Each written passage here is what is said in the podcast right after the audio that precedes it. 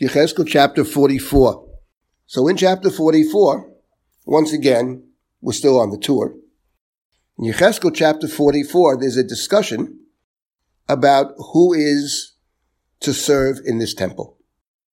So chapter 44, verse number 15, V'yakohanim halaviyim b'nei tzadok, asher shamru et mishmeret migdashi, bit'ot b'nei Yisrael me'olai, hema yikruvu elai l'sharteni. V'yondu num Hashem Elohim. So who is eligible to bring the sacrifices? We remember that in Yecheskel's temple, as described, the central, the central vessel in the temple is the altar, the outside altar. There's also a table on the inside, most likely a table where the lechem hapanim, where the showbread is placed. Outside of that, there's no mention of any other vessel. Who are the ones who will come to serve me? Answer. The priests, the Kohanim Halviyim, they're here they're called Kohanim Leviyim. These are priests. Bnei Tzadok, the descendants of Tzadok. They're the ones who may serve me. Why? Because when all of Israel turned away from me, and many of the priests also were unfaithful to me, says God, but there was one group of priests that was faithful from the family of Tzadok, and those are the ones, and only those, can actually do the service. The other priests are disqualified from service. The Levium, the Levites have an auxiliary role.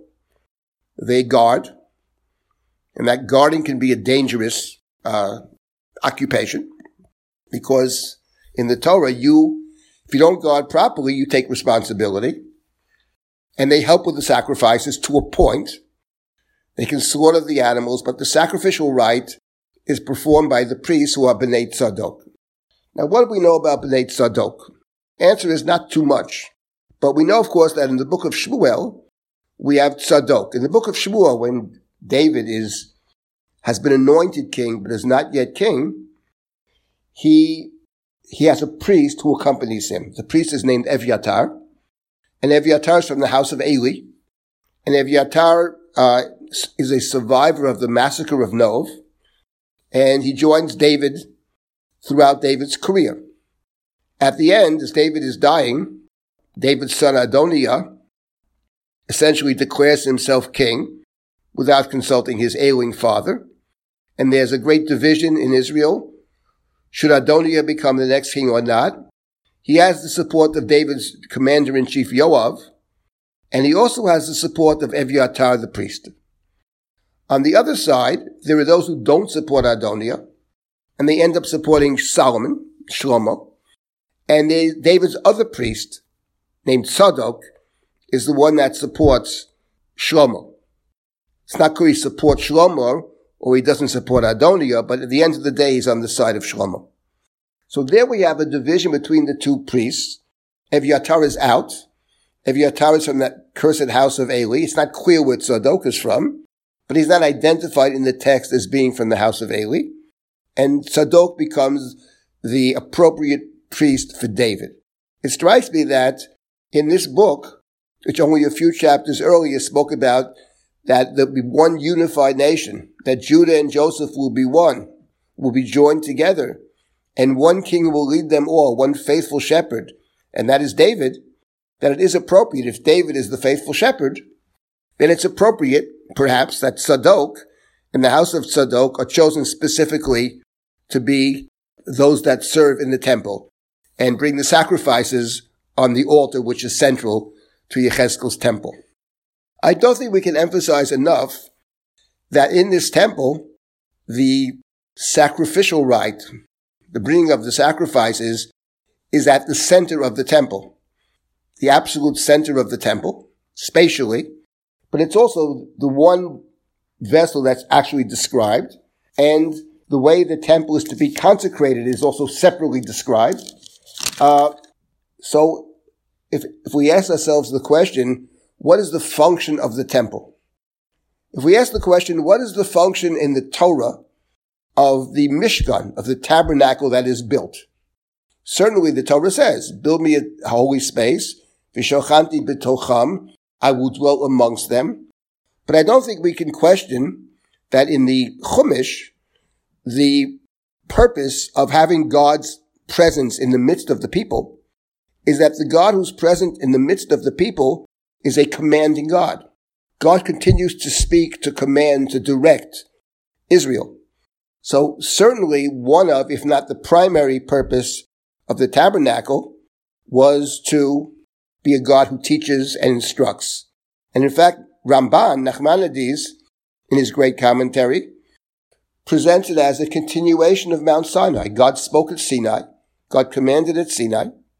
And the Mishkan is simply an extension of that, a continuation of that. If we go to Solomon's temple, a much more ornate temple, in some ways similar to Yecheskel's temple in size, Yecheskel's much bigger, but, and, and different. But Solomon's temple, when the temple is being inaugurated, so Shlomo, King Solomon, gives a very lengthy speech about how he sees this temple. And the way he sees this temple he makes it very clear that fundamentally the temple can't be God's house because how can it, a small space contain God? The heavens, Shamayim Ushmea Shamayim Lo can't contain you, God. How can this little house? So, for Solomon, the temple is a place where prayers are collected. It's fundamentally a house of prayer. There are also sacrifices, but fundamentally it's prayer. And this is the post office box where the prayers are collected. The God is Bashamayim. Solomon repeats this many times. God is in heaven.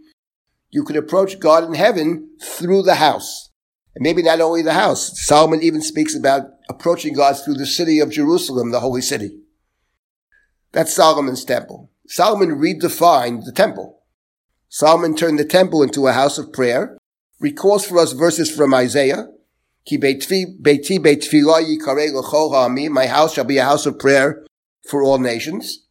And Solomon also spoke about the, the non-Jew, the foreigner who comes to the temple, the Nachri who comes to the temple. When we get to Yecheskel's vision, it's radically different. It's not about a place where God continues to speak. There's no mention of that at all. To the degree that there's any teaching going on, it's, it's the Bnei Tzadok, the Tzadokites of our chapter will do the teaching, but there's much less of a focus on the teaching. It's not Moses' tabernacle. Moses is an instructor. Moses is a Rebbe. Moses teaches us. In Yecheskel, there's very little of that. It's not a house of prayer whatsoever. It doesn't seem to be, prayer is not mentioned at all. It is a place of service of God. It's a place to pay homage to God. That's what Yechezkel's temple is all about. It's about God space, entering into God's space, a tremendous focus on, on boundaries and borders, because at the end of the day, God is other, completely other, and we have to maintain the distance and the boundaries, and it's essentially about service. Now, what's interesting, both in the temple of the Torah, the Mishkan, and of course Solomon's temple, you bring sacrifices. The prophets often railed against those who thought that the bringing of sacrifices in and of itself is sufficient. But be that as it may, it is a place of sacrifice, both in the Torah and for. But it doesn't occupy, in my opinion, the same centrality that it occupies in Yecheskel's temple. Yecheskel's temple is about God's space. It's God's space, it's God's world, and the recognition of that, the utopian vision of Yecheskel, is that we will come to recognize that God has this space. But that doesn't mean that everybody can simply walk in and approach God.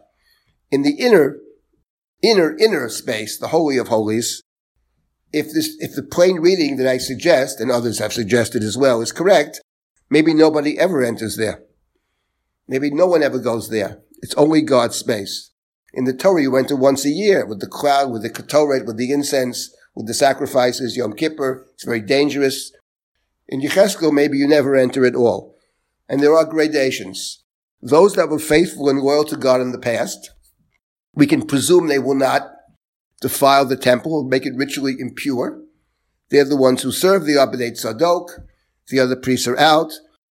the Israelites can enter in the outer courtyard to bring their sacrifices, but they never enter to the inner courtyard. The Levium will help them bring the sacrifice. They themselves don't enter into the inner courtyard. They're in the gate. And this is the way it's set up with Yecheskel. So the image of Yecheskel's temple is very much in line with the entire book of Yecheskel, a God-centered book. The focus, for example, on repentance that we saw earlier. People can repent, people can change, people can move towards God. But the book of Yecheskel has this other model. I will pour upon you the purifying waters.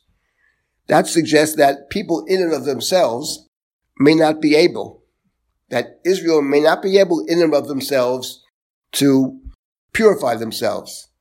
But since they bear God's name, and since misbehavior on their part and punishment of them is a desecration of God's name, so God said, I will purify them. If they can't do it themselves, I will purify them for my sake. Laman Shemi, for my sake. So Yecheskel temple, Yecheskel's temple is all about the presence of God, for God's sake. And that involves service. That involves sacrifice. So whereas the ark is the central vessel in Solomon's temple and the central vessel in the Chumash without question. But in the temple of Yecheskel, it's the place of sacrifice, it's the altar.